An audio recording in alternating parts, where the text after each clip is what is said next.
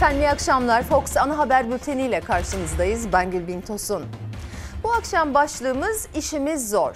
Merkez Bankası yıl sonu enflasyon tahminini 3 ay önceki tahmininin neredeyse 3 katına çıkardı. Gündem bu elbette. Hatta yeni başkan istikrar döneminin başlangıcını 2025 olarak açıkladı.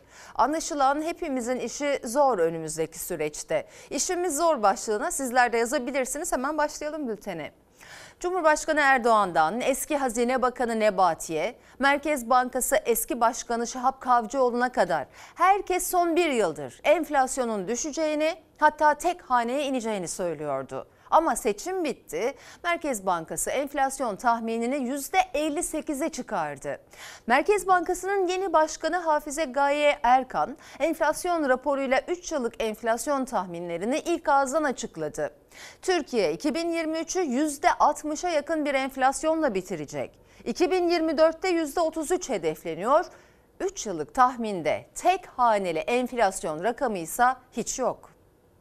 2023 yılının 3. enflasyon raporu 2023 yıl sonu enflasyon tahminimizi %58'e yükselttik. Döviz kuru gelişmeleri temel belirleyici olmuştur. Enflasyon yüksek oldu, şöyle oldu, böyle oldu. Hani hep de hayal edersiniz de şöyle bir uyusam da 6 ay sonra uyansam diye. 2024 yıl sonu tahminimizi %33'e güncelledik. 2025 yıl sonunda enflasyonun %15'e gerileyeceğini tahmin ediyoruz. Dövizdeki yükseliş, vergi artışları, akaryakıttan doğalgaza gıdaya üst üste gelen zamlar sonrası Merkez Bankası enflasyon tahminini yükseltti. 2023 yıl sonu enflasyon tahminini %22,3'ten 58'e, 2024 yıl sonu tahminini %8,8'den %33'e çıkarttı. Zirve ise 2024 yılının ikinci çeyreğinde olacak. Enflasyon %60'ı bulacak dedi Başkan Hafize Gaye Erkan. Zirveyi ikinci çeyrekte bekliyoruz. Seviyede 60 civarında tahminlerimizde. Hayat pahalılığı başta olmak üzere ekonomik sıkıntıları yine biz çözeceğiz. 2021 yılından bu yana düzenli olarak enflasyonun düşeceğini söylüyor iktidar. Düşük faiz politikasını uygulayan Cumhurbaşkanı Erdoğan'ın da seçim vaadiydi düşük enflasyon.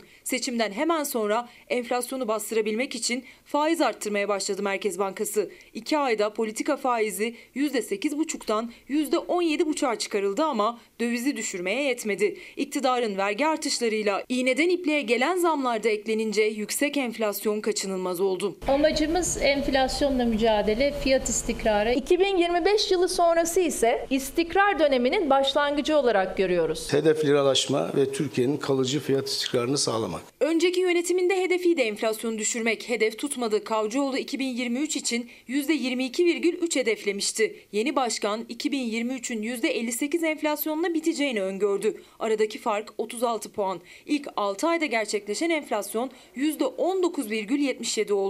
Türkiye'yi ikinci 6 ayda ortalama %32'lik bir enflasyon bekliyor. İşleri hakkıyla, hakkaniyetli bir şekilde, doğru bir şekilde verilere dayanarak yapacağız. Merkez Bankası'nın 3 yıllık tahmininde de tek haneli bir enflasyon yok. 2025 yılında istikrar dönemi olarak tanımladığı Aralık'ta bile %15 enflasyon tahmin etti Merkez Bankası. Faiz artırımının kademeli olarak devam etmesiyle birlikte parasal süreçte istikrarlı ve kademeli bir şekilde gittiğimizi düşünüyoruz. Merkez Bankası'nın çok dikkat çeken bir başka tahmini de gıda enflasyonu %61,5. Bir ay önce maaş zamları yapılırkense enflasyon tahminini %22'de tutmuştu Merkez Bankası. İşçi, memur ve emeklinin enflasyon karşısında kaybı %36. Yani yıl sonuna kadar her 100 liranın üçte birini ben yıl sonuna kadar bu milletin cebinden alacağım Merkez Bankası Başkanı Hafize Gaye Erkan'a enflasyon raporunu açıkladığı toplantıda Erdoğan'ın faiz sebep enflasyon sonuç tezi de soruldu.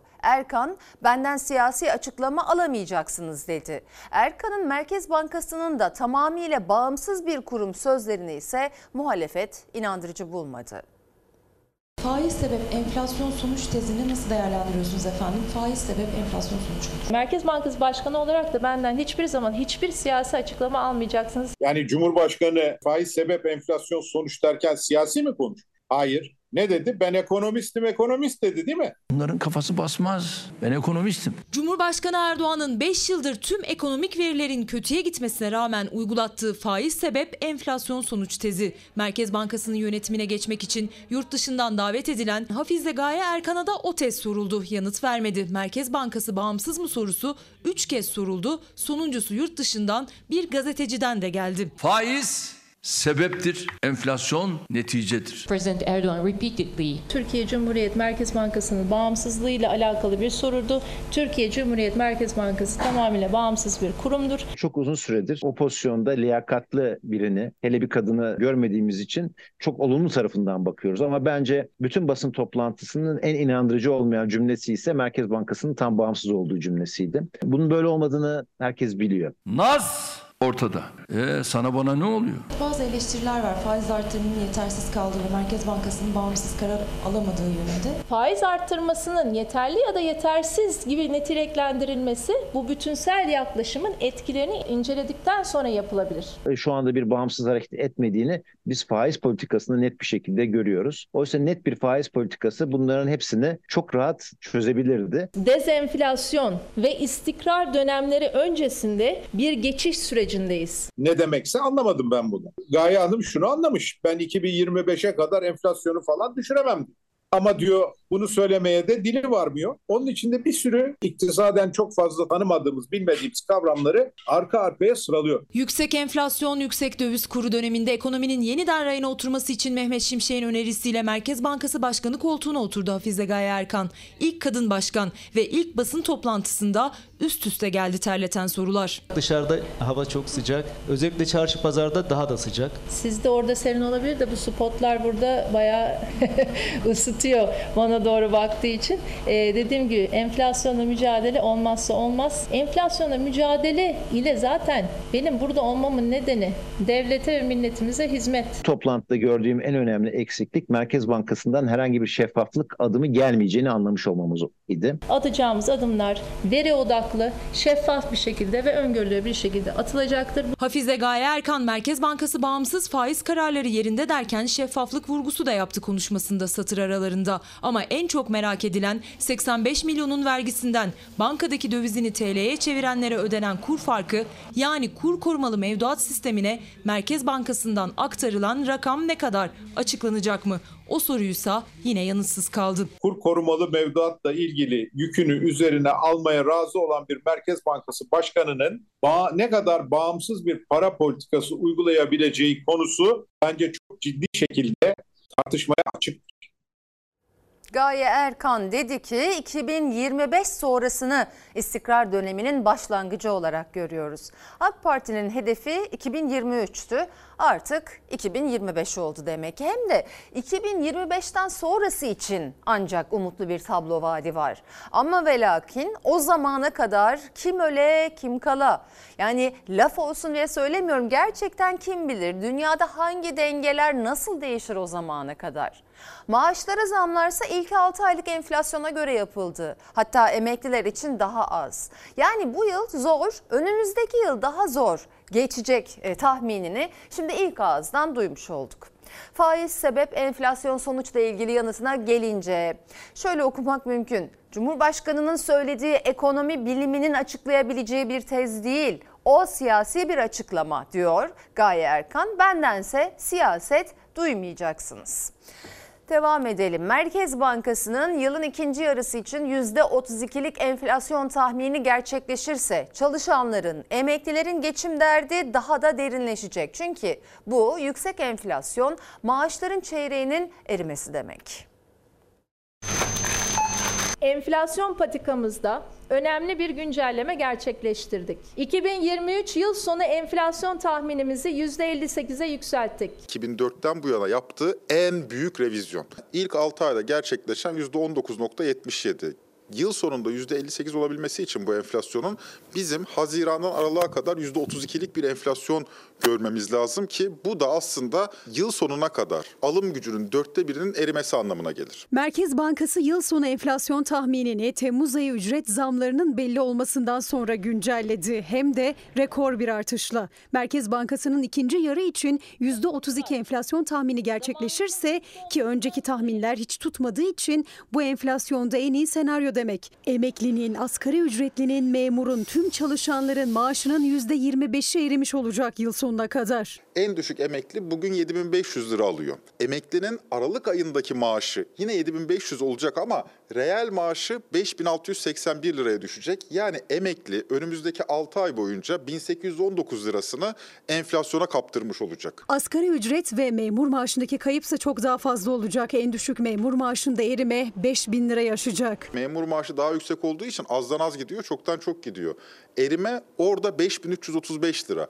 En düşük memur maaşı 22 bin lira. Aralık ayında 16.665 liraya düşecek eğer Merkez Bankası'nın hedefi tutarsa. 11.402 liralık bir asgari ücret var. Bu asgari ücrette de yıl sonuna kadar 2766 liralık bir erime olacak. Reel erime ile beraber aslında eline 8638 lira geçmiş olacak. Toplamda 2766 liralık bir kayıp yaşayacak yıl sonuna kadar. Yani tüm maaşların çeyreğini bu yıl biterken yüksek enflasyon alıp götürecek. Ücretler arttı. Bunu bir pastayla kutlayalım dedik de yıl sonunda o pastanın bir dilimi kime gidecek? Bu bir dilim enflasyon tarafından yutulacak. Bu bir dilimi kim yutmuş oluyor? Enflasyon bir tür vergidir derler. Enflasyon vergisi olarak sermayedarlara ve devletin kasasına girmiş olacak. İlk 6 ayda %19,77'lik TÜİK enflasyonuna göre zam alanlar şimdi Merkez Bankası'nın yeni enflasyon tahmini olan son 6 aydaki %32'ye göre geçinmeye çalışacak. Yeni bir yıla daha eksiyle girip 2024 Ocak zammıyla geçim değil borç kapatmaya çalışılacak. İyi de ben şimdi aralığa kadar dayak yiyeceğim. Aralık ayından sonra zam yapmış olacaksın. Yani bir su vermiş olacaksın bana. Ocak ayından itibaren dayağa devam edeceksin. Cumhurbaşkanı Erdoğan düşük zam verilen emeklilere yılbaşına kadar bekleyin demişti. 10 milyona yakın emekli ise 1 lira bile maaş zammı alamadı. Türkiye Emekliler Derneği Başkanı Kazım Ergün, yılbaşına kadar bekleyecek takadimiz kalmadı. Acilen 8077 lira seyyanen zam istiyoruz dedi. Emekliler seslerini duyurmak için de eylemlerine devam ediyor. İnsanca yaşam istiyoruz. Bu zamlarla, bu vergilerle geçinemiyoruz. Ankara'nın göbeğinde kiramı ödeyemediğim için, maaşım yetmediği için eşyalarımı satıp geçen hafta anamın ve babamın evine yerleşen bir insanım. Tatile gidecek bir maaş talep etmiyorum. Kiramı ödeyebilecek bir maaş talep ediyorum. Değil gezip alışveriş yapmak, temel hakkı olan barınmak için bile geliri kirasını karşılayamıyor artık. Belediye işçisi Tuncer Güneş'in çocuğunu eşini alıp yaşadığı evi kapatıp eşyalarını satıp aile evine taşınmak zorunda kaldı. Zamlar, enflasyon, fahiş kira bedelleriyle eriyen maaşlara karşı geçim derdinin en net fotoğrafı. Yerdeki halı, o halı da benim çocuğum emeklemişti. İnternete koydum sattım ama onun o yerden toplanma anını size anlatamam. Bunun ilerisi de şöyle bir şey olacak. Aileler yıkılacak. İşçi, emekli, özel sektör çalışanı herkesin ne artan enflasyona, kiraya, masrafa, faturaya yetişebiliyor ne de maaşları yetiyor. Özellikle de emekliler. Erdoğan yılbaşına söz verse de 7500 lira alan milyonlarca emekli hemen şimdi resti çekti. Emeklilerin yıl sonunu bekleyecek takati kalmamıştır. Zam talebimizi revize ediyoruz. Emekli aylıklarına bir an evvel kök ücrete yansıyacak şekilde 8077 lira seyyanen iyileştirme istiyoruz. Emekli maaşlarıyla ilgili bir huzursuzluk ortaya çıktı. Milletimin tüm fertlerinden serin kanlı olmalarını, bize güvenmelerini istiyorum. Onlar da 6 ay beklesinler. Emekli maaşlarına verdikleri parayı onlar alsınlar, onlar geçinsinler. Bakayım nasıl geçinecekler. Milyonlarca emekli açlığa mahkum edildi bu ülkede. En düşük emekli aylığı asgari ücret düzeyine çekilsin. Emekliden çalışana, işçiden memura kadar her köşe Değerli başında, dostlar, her masada aynı bugün konu konuşuluyor. Vergi artışları, zamlar ama maaşlar aynı oranda zamlanmadı. Geçim derdi her yerde, her eylem noktasında ana gündem maddesi. Şu kadar eşyaya, alışverişe ne kadar verdiniz? Bin lira. Dört parça. Tuvalet kağıdı karpuz var. Şurada bir Üzüm var, iki bir şey fındık var filan. İşte hesaplayın geri kalanını siz. Yaşamak çok zor. Fiyatlar çok artıyor. Her gün değişiyor. Yani bu enflasyona dayanmak çok zor. Geçim derdi yaşayan maaşlarda artış talep ederek Kocaeli'nden Ankara'ya yürümek isteyen emeklilerin yürüyüşüne izin verilmemişti. O emekliler Gebze'de 5 gündür kavurucu sıcaklar altında eylemdeler. Kimi tansiyon, kimi şeker hastası ama hükümetten alacakları müjdeli bir haberi duymak için eylemlerine devam ediyorlar. Biz emekliler geçinemiyoruz. Hayat pahalılığında bu zamlardan dolayı geçinemiyoruz. İşimiz zor etiketine Selçuk Bey demiş ki Gaye Erkan Erkan diyor ki 2025'e kadar enflasyonu düşüremem. Zaten koltukta oturup oturmayacağım da belli değil. 2025'e kadar fakirlik, sefillik, enflasyon devam edecek. Sabit gelirli ve memur açlık sınırı, fakirlik sınırı arasında olacak ve liralaşma yok demiş. Ee, ekonomi gündemine şimdilik noktayı koyalım ve siyaset gündeminde hangi başlıklar var aktaralım. CHP Genel Başkanı Kemal Kılıçdaroğlu'nun iç meselelerimizi kamuoyu önünde tartışmayın uyarısından bir gün sonra Ekrem İmamoğlu değişim talepleri içeren bir mesaj paylaştı sosyal medyadan.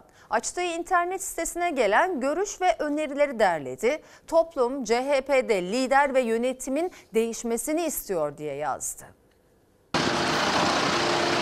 Sizden ricam partiyi kamuoyu önünde tartışmayalım. İç meselelerimizi kamuoyu önünde tartışılmasını doğru bulmuyorum. Sızdırılırsa gereğini yapacağım. Toplum CHP'de lider ve yönetimin değişmesini istiyor. CHP Genel Başkanı Kemal Kılıçdaroğlu milletvekilleriyle görüştü. Parti içi meselelerin kamuoyu önünde tartışılmaması için uyarıda bulundu. Bir gün sonra seçim sonrası değişim çağrısını ilk ve en yüksek sesle dillendiren İstanbul Büyükşehir Belediye Başkanı Ekrem İmamoğlu, sosyal medyadan toplum CHP'de lider ve yönetimin değişmesini istiyor diye seslendi. 100 binden fazla vatandaşımız değişim ile ilgili görüş ve önerilerini iletti. Toplum CHP'de lider ve yönetimin değişmesini, bu değişimin hem kuşak hem vizyon ekseninde olmasını istiyor. Değişim şarttır, değişim iyidir eksikleri, yanlışları tekrarlayarak kazanamayacağımız nettir. Seçimden sonra CHP'de değişim talebini ilk dile getiren Ekrem İmamoğlu'ydu. Hem Kılıçdaroğlu ile görüşmeler yaptı hem de parti yöneticileriyle. İktidar için Değişim isimli bir de internet sitesi açtı 4 Temmuz'da. Siteye girenler değişim taleplerini paylaştı. 100 binden fazla görüş bildirildi. İmamoğlu Kılıçdaroğlu'nun parti içi meseleleri kamuoyu önünde paylaşmayın uyarısından hemen sonra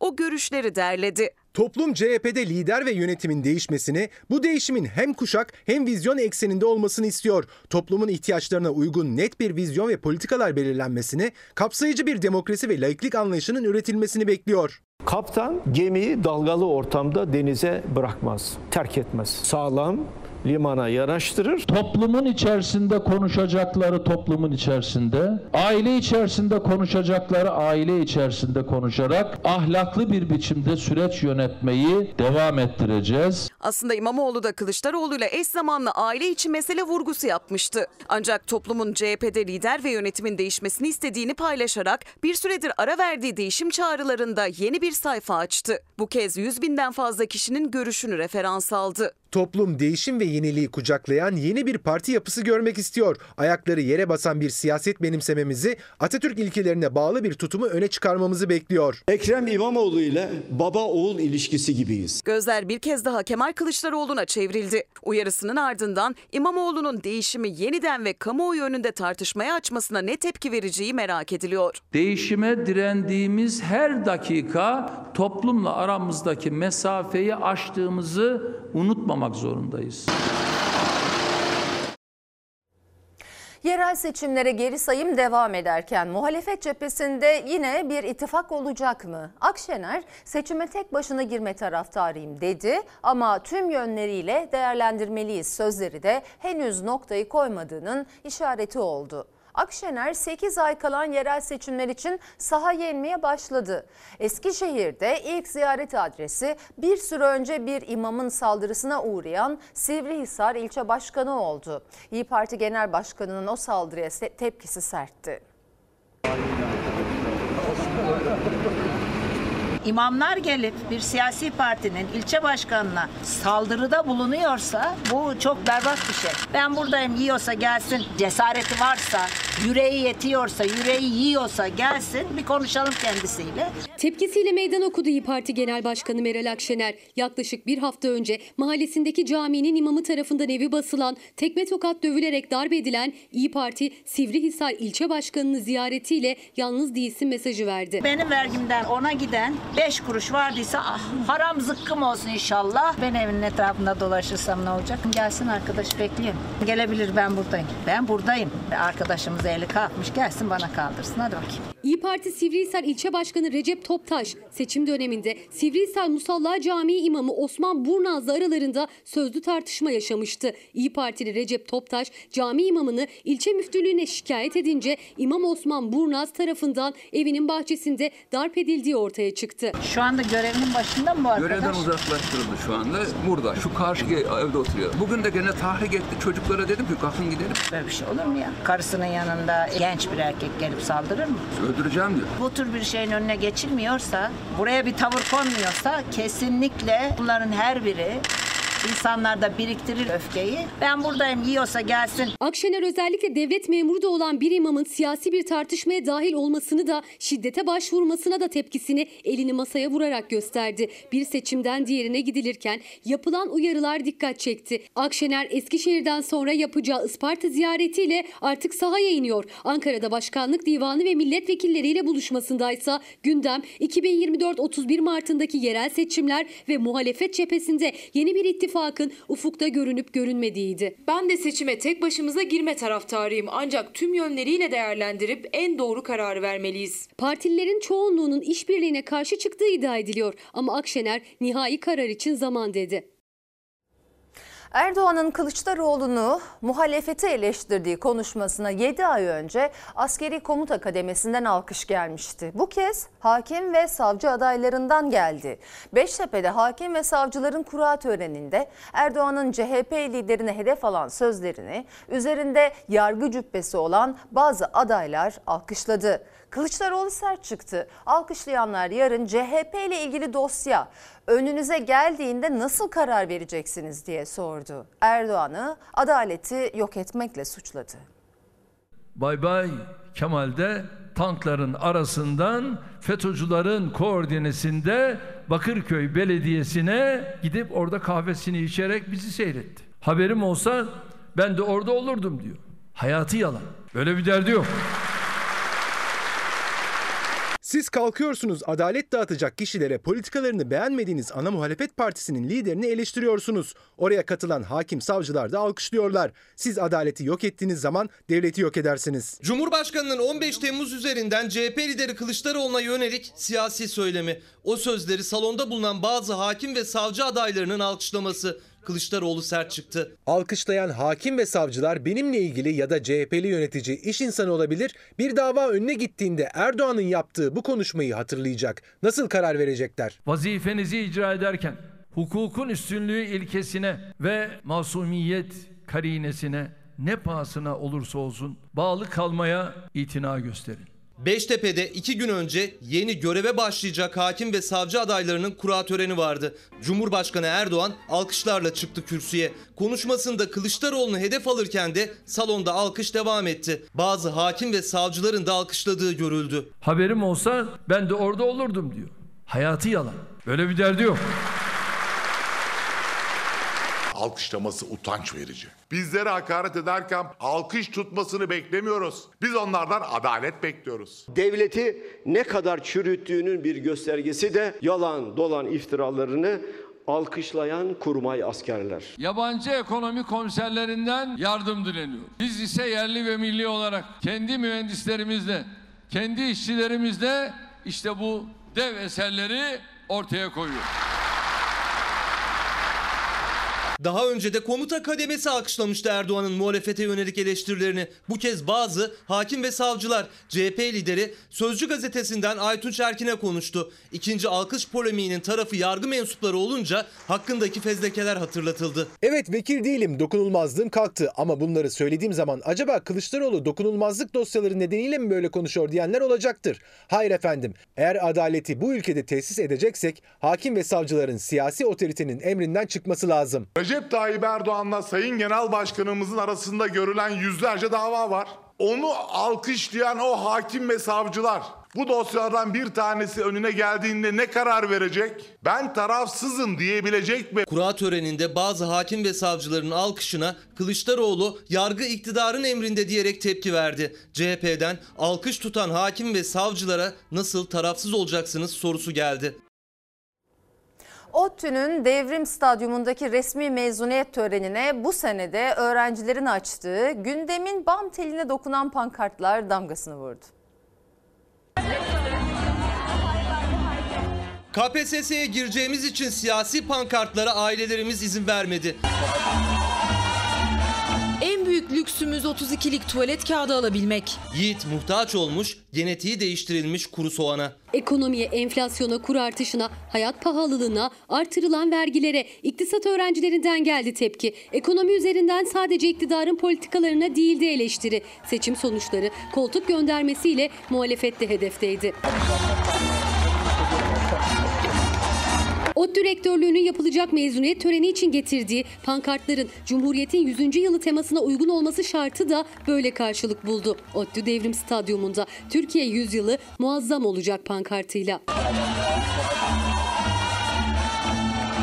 Engellemelere rağmen ODTÜ'lü öğrencilerin mezuniyet korteji yine hem renkli hem de bol mesajlıydı. Öğrenciler sustu, pankartları konuştu. Gençlerin geleceklerini yurt dışında arama eğilimine de tepki vardı. Gündem yaratan olaylarda 6 Şubat depremi, depremde toplanan yardım paralarının akıbeti. Depremde yardım için toplanıp kaybolan paraları hesaplamaya matematiğimiz yetmedi. Adalet, eğitim mesajları ailelerin hınca hınç doldurduğu tribünlere sonra üniversite yönetimine döndü. Hatta pankarta kaçak kat çıkıp imar raflarına gönderme yaptılar.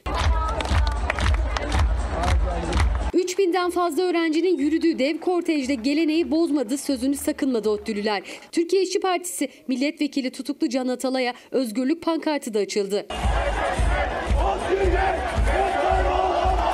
Konuşma yapmak için hazırlanan ODTÜ rektörü Verşan Kökse hem tribünlerden hem de öğrencileri tarafından protesto edilince konuşma yapamadan ayrılmak zorunda kaldı tören alanından.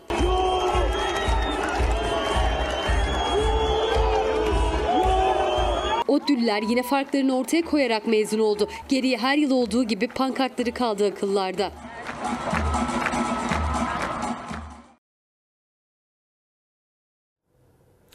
Giyimde Özür dilerim ve ayakkabıda yaz sonu indirimleri başladı ama önceki yıllara kıyasla indirimli fiyatlar bile çok pahalı geliyor tüketiciye. Esnaf da müşterilerinin alım gücünün düştüğünün farkında ama onlara da maliyetler ağır geliyor. Ben çok indirimli görmüyorum. Açık ve net. İndirim yok. Elbise mesela şu anda 1 milyar. Yani bana göre çok. Hani yazlık bir elbise mesela 2 ay giyersin bunu en fazla. E bir penye bluz alıyorduk evde giymeye 10 lira 20 liraydı. Şimdi 200 liradan aşağı bir penye bluz yok. Ortalama hani bir ayakkabı almak isterseniz 1000-1500 liradan falan başlıyor. O da çok çok pahalı.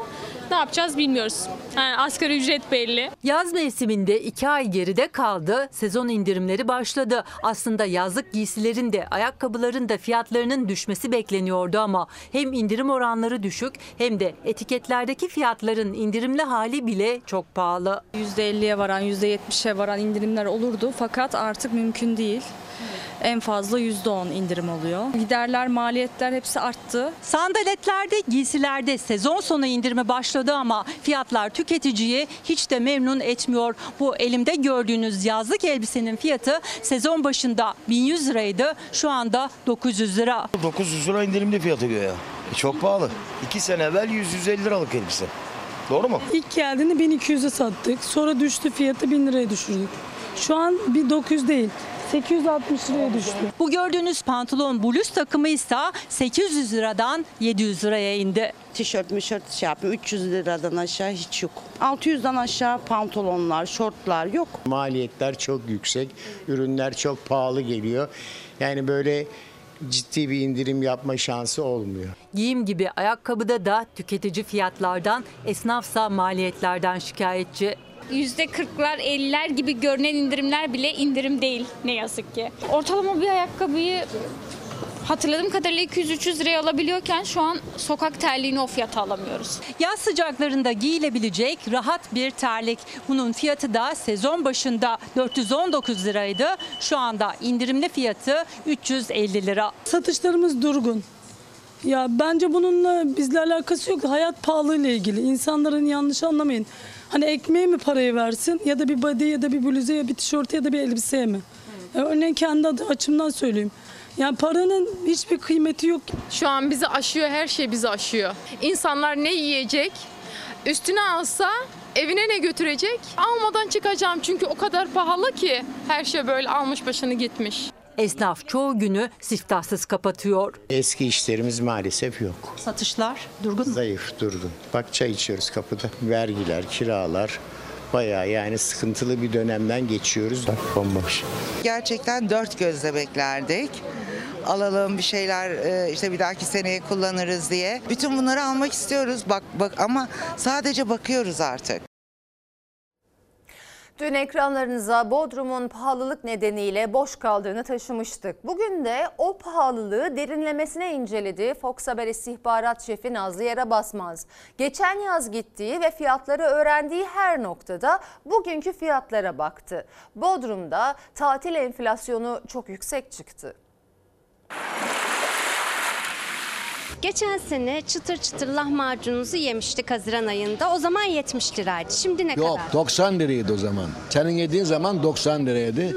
Ben senin için o parayı almışımdır. Ha, Bana indirim yapmıştınız. Herhalde. Ha, Şimdi ne kadar? Şimdi 230. 230. Evet. Bir tane lahmacun. Bir tane lahmacun ama benim lahmacunlarım büyük.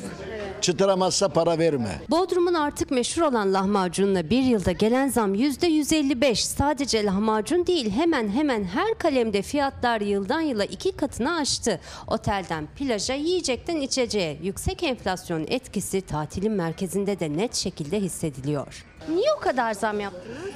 Etler pahalı. Geçen sene 200 2000 lira aldığım odun şu anda 5000 lira tonu. 90 liraya aldığım un çuvalı 25 kiloluk un çuvalı şu anda 338 lira. Geçen sene sorduğumda topu 15 liraydı. 15 lira yaptık. Bu sene maalesef ki maalesef de 25 liradan 30 lira yaptık. İnanın zam yapmamak için büyük şirketlerden öğrendiğimiz işte gramajı düşürüyoruz, kornetleri ufaltıyoruz. Yahşi'de bir top dondurma %100 zamla yeniyor bu yıl. Dondurmacı Akın Karayeri süt ürünleri, elektrik ve işçi maliyetlerindeki artışlar zamma itti. Türkbükü'nde su sporlarının fiyatını ise akaryakıttaki yükseliş arttırdı. 10 dakika jet ski turu yapmak için geçen yıl 900 lira verenler bu yıl 1500 lira ödüyor. Yarım saat 2400 TL, bir saati 4700 TL. Yarım saati 3500 TL, bir saati 6500 TL. Geçen senekine göre benzin fiyatları bir artış oldu ister istemez. Yani biz o artışı fazla gösteremedik açıkçası. Çünkü tepki almamak adına. Tabii hani gelen oluyor, yerli müşterilerimiz var, dışarıdan gelenler oluyor. Ama artık nasıl diyeyim, iki su içeceklerine bir su. Kısarak insanlar artık hareket ediyorlar. Ne kadar bir su? Bir su 50 lira. Bir su 50 lira. Evet. 50 mililitre. 50 lira bir su. Peki niye bir su 50 lira? Çünkü çalışan ücreti, bizim giderlerimiz denge yok yani. Suyun 50 liradan da pahalıya satıldığı girişi ücretli plajlarda da bir yılda fiyatlar arttı. O plajların ait olduğu euro ile fiyat veren butik otellerde ise döviz kuru ayarlaması yapıldı. Ancak döviz kuru o kadar yükseldi ki Türk lirası karşılığı yine geçen senenin üstünde. 9 odamız var burada hizmet veren. Yüksek sezonda fiyat maksimum bizim burada 350 euro kadar geliyor yani. Bu sene 350 Euro'dan bile veremedik. Euro'nun artmasından dolayı biz fiyatlarımızı düşürdük. 200 Euro'ya kadar, 250 Euro'ya kadar fiyatlarımızı düşürdük. Otelimiz küçük olduğu için oteldeki yoğunlukta bir problem yok. Fakat beach ve kulüp kısmında yani etkinlik olmadığı günlerde çok bir talebin olmadığını gördük yani.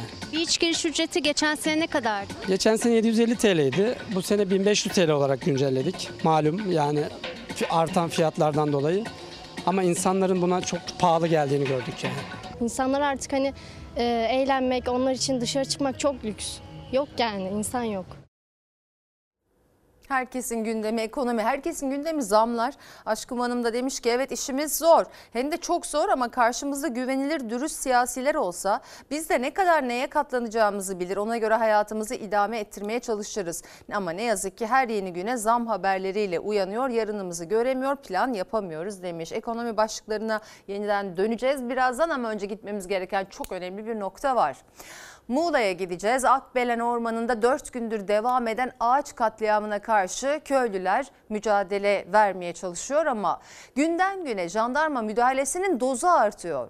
Gazeteci Kazım Kızıl'a yakın mesafeden biber gazı sıkıldı. Sadece o değil, milletvekilleri de sert müdahaleyle karşı karşıya kaldı.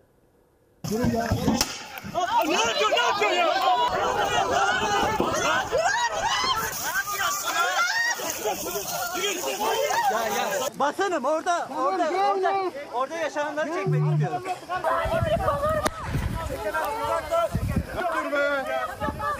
Ne yapıyorsun sen? Ben asker değilim ki askerin bir emriyle çekme deyince çekmeyeyim, çek deyince çekeyim. Orada bir e, hukuksuzca bir durum var veya belgelemem gereken bir şey var.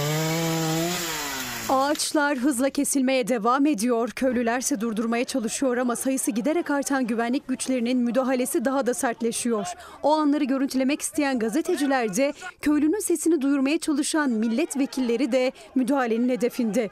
Gazeteci Kazım Kızıl 4 gündür Akbelen Ormanı'nda yaşananları Türkiye'ye duyurdu. Köylülere müdahaleyi görüntülerken bu kez yakın mesafeden ve tam da gözüne jandarma biber gazı sıktı. Ne yapıyorsun sen? Çekmememiz yönünde özel bir çaba olabilir ama buradaki jandarma veya asker kimseyi dinlemiyor. Yani vekillere de saldırıyor, avukatlara da saldırıyor. Haddinden fazla sertler.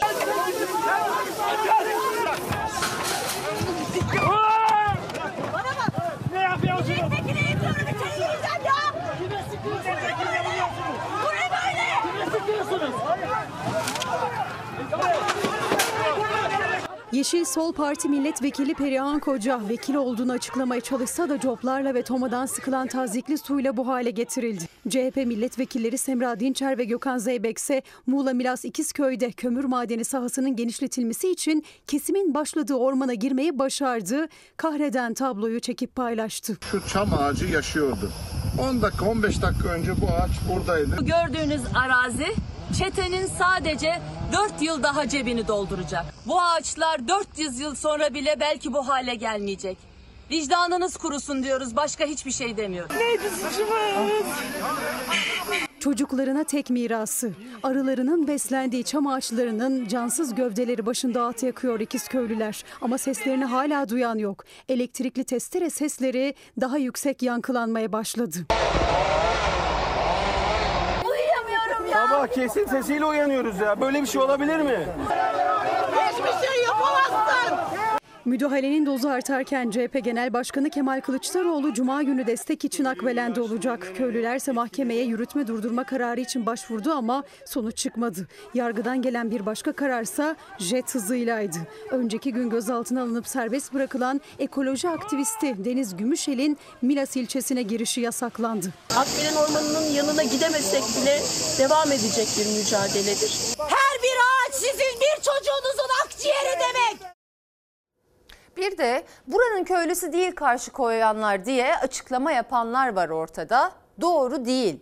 Köylüler orada ama keşke doğru olsaydı. Tüm ormanlar gibi Akbelen de bizim çünkü. Hepimizin. Keşke her vatandaş o bilince sahip olsa da ağacına sarılabilse. Bu arada hukuksuz da bir durum var ortada. Belirtiyorum her gün hem özel şirket görevlilerinin ağaçlara dokunma yetkisi olmaması hem de dava sürecinin devam etmesi dolayısıyla Hukuk devletinde hiç yaşamamamız gereken, yaşamamamız gereken bu görüntüler karşısında üstelik izlediğiniz bu kadar sert müdahaleye rağmen dimdik ayakta duranları da ayakta alkışlıyorum. Efendim yaz tatilinde gençler sinema keyfi yapmak istiyor ama o keyfi harçlıkları yetmiyor. Sinema bileti fiyatları 250 liraya kadar çıktı. Biletler malum yüksek 100-150 civarında. İçecekler 50 civarında. Mısırlar 50, 100, 150 civarında değişiyor boy boy olarak. Minimum düzeyde deseniz en kötü 300 liradan başlıyor günlük dışarı çıksanız. Çocukluğumdan beri sinemaya gidiyorum. Genelde atıyorum hep e, 30 lira 40 lira civarı verirken şimdi arkadaşımla gittim 250 lira verdim. İki kişi 500 verdik. Bunu görmek gerçekten üzüyor beni çünkü ben sinemaya gitmeyi seviyorum. Sinema çok büyük bir lüks gibi geliyor. Bir öğrenci fazla gidemez yani. Atıyorum 2-3 ayda bir anca bir sinemaya gider. O da harçlığını biriktirirse. Yoksa onun dışında gidemiyor. Bilet fiyatları yüksek, gençlere sinema lüks geliyor artık. Tek harçlıkla gidebilmek zor. Ancak harçlıklarından artırıp biriktirip öyle gidebiliyorlar. Biletler bayağı uçmuştu ya. Ben bir de kardeşimle gitmiştim. Ondan sonra yemek yemek de falan zor oluyor yani sinema biletlerinde. Çünkü patlamış mısır da almak istiyorsun. 70-80 lira olmuştu patlamış mısır biz gittiğimizde. Öğrenciler sinemaya gitmek, vizyondaki filmleri izlemek istiyor ancak sinema biletleri çok pahalı. Öğrenciler için sinema bileti 90 liradan başlıyor, 250 liraya kadar çıkıyor. Yanına bir de içecek ve mısır alamıyor öğrenciler. Çıkışta bir yemek yemek isteseler öğrenci harçlığı buna el vermiyor. Geçen sene gittiğim zaman 60-70 lira civarı bir öğrenci bileti vardı. Neredeyse iki katına çıkmış. Ya bu devirde öğrencilerin çok da sinemaya gideceğini zannetmiyorum. Zaten mısıra falan hiç girmiyorum bile. En son ne zaman patlamış mısır aldım bile hatırlamıyorum. Geçen yıl sinemalarda ortalama öğrenci bileti 60 liraydı. Bu yıl 120 lira. Ailelerin alım gücü ortada. Bu süreçte harçlıkları iki katına çıkmadı gençlerin. TÜİK'in yaşam kalitesi araştırmasına göre 15 yaş üstünde son bir yıldır hiç sinemaya gitmeyenlerin oranı %85,3. Her yere göre farklı şeyler vardı. Her AVM'ye göre farklı bilet fiyatları vardı. Biz 3 kişi gittik işte 400 430 lira falan ödedik. Nerede yemek yiyeceğimizi düşünüyorduk valla. Ee, ham normalde hamburger falan yerdik eskiden olsa rahat rahat kafamızı düşünmeden. Şimdi tavuk pilav yemeyi düşünüyoruz en ucuz nerede yeriz diye. Gençler en ucuzunu arıyor çünkü tek günlük sinema keyfi patlamış mısırla ardından yenilen bir yemekle en az 350 lira tutuyor. Paramız olmadığı zaman dışarıda içecek ve çekirdek olarak değerlendiriyoruz. Onun dışında yaptığımız fazla bir şey olmuyor. Gezmekten gerçekten e, mahkum kaldığımı düşünüyorum. Eskiden gezerdim ama şu an fiyatlar resmen ateş pahası. Ulaşım bile ateş, ateş pahası olmuşken en basitinden bir Taksim'e Kadıköy'e gitmek bile artık lüks oldu. Yurt dışından getirilen cep telefonlarını zamsız tarifeden kaydettirmek isteyenler sistem yoğunluğuna takıldı. Mağdur olanlar çözüm bekliyor. Bir gecede çıkan bir kararla ödemelerimizi yapmamıza rağmen mağduriyet yaşadık. Yanlış bir şey yaptık mı? Hayır yapmadık. Sistem aksaklığı ya da e, farklı nedenlerden dolayı bağlantı yapamadık ve kayıtlarımızı gerçekleştiremedik. 40 bin civarında bir mağdurun olduğu bilgisi var. Yurt dışından getirilen cep telefonlarında kayıt ücreti bir gecede 6091 liradan 20 bin liraya çıkarıldı. Kayıt için tüketicilere tek gün süre verildi ama sistemin bu yükü kaldırıp kaldıramayacağı hesaba katılmadı. Zamsız ücretten ödeme yapanlar e-devlet sistemi çöktüğü için işlemini tamamlayamadı. Binlerce kişi mağdur oldu. Bu mağduriyeti yaşayan binlerce insandan bir tanesiyim. Sabah e, 7.34'te burada belgem mevcut vergi dairesine ödememi gerçekleştirdim. Sisteme girdiğimde sürekli e, şu hatayı aldım. Sistemde yaşanan teknik bir aksaklık nedeniyle işleminiz tamamlanamadı yazıyor. Bir gecede vergi oranları ve harçlar arttırıldı.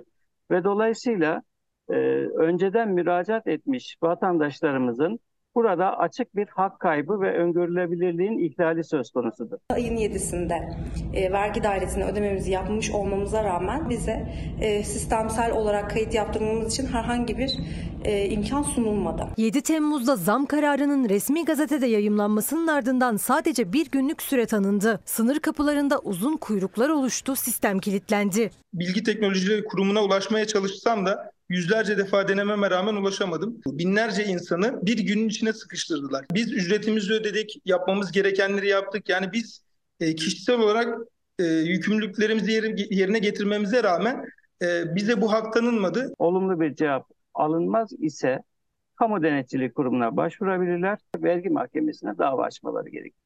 CİMER'e farklı günlerde yaptığım şikayetler 7'si, 8'i, 9'u, 10'u gibi. Mağdurlar CİMER'e yazdı. Bilgi Teknolojileri Kurumu'na ulaşmaya çalıştı ancak sonuç alamadılar. Tüketici Konfederasyonu'na şikayet yağarken hukuk mücadelesi de başlatmak istiyorlar ama bu sefer hem ceplerinden daha da fazla para çıkacak hem de telefonları kaydettirmek için belirlenen süre tamamen dolacak. Davasal olarak süreçlere girdiğimizde de bunların avukat masrafı, idari mahkemelere verilecek harçlar, 40 bin liraları, 50 bin liraları daha yüksek tutarları bulacak bir masraf olacak. Net bir açıklama hiçbir kurumdan yok. BTK'yı aradığımızda Hazine Maliye Bakanlığı'nı arayın diyorlar. Hazine ve Maliye Bakanlığı'nı arıyoruz, BTK'yı arayın diyorlar. Devlet kurumları bu konuyu kendi arasında çevirerek süreci uzatıyorlar. Yani bir günde, bir gecede alınan bir kararnameye yaklaşık 20 gündür bir tek olumlu olumsuz cevap alamadık. Amerika Birleşik Devletleri Kongresi'nin UFO oturumu ve o oturumda ortaya atılan iddialar dünyanın gündeminde. Bir istihbarat yetkilisi Amerika'nın UFO enkazlarını topladığını söyledi.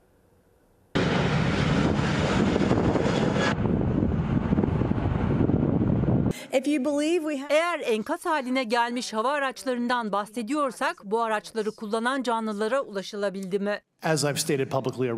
Evet, bazı canlı bileşenleri bulundu. Peki bu canlılar insan mıydı değil miydi? İnsan olmayan canlılardı. Dünya ABD Kongresi'nde ortaya atılan bu UFO iddialarını konuşuyor. Bir istihbarat görevlisi ABD hükümeti yıllardır UFO enkazları toplayıp saklıyor dedi. ABD Kongresi tarihinin en ilginç oturumlarından birine tanıklık etti. UFO ve tanımlanamayan hava fenomeni UAP'larla ilgili oturumda 3 istihbarat görevlisinin iddiaları dünyanın gündemine oturdu. Tanık David Grush hükümetin yıllardır dünya dışından sağlam ve kısmen bozulmamış araçların enkazlarını topladığını, hatta içlerinden insanlara ait olmayan organik canlı bileşenleri çıktığını öne sürdü. Guruş iddialarını 4 yıl içinde 40 tanıkla yaptığı görüşmelere dayandırdı. Guruş'a göre hükümet gizli yürüttüğü bu çalışmaları halktan saklıyor. Pentagon Guruş'un iddialarını yalanladı. Diğer iki tanık da bu araçları şeffaf bir küre içinde koyu gri ya da siyah küpe benzetti ve sık sık görüldüğünü iddia etti.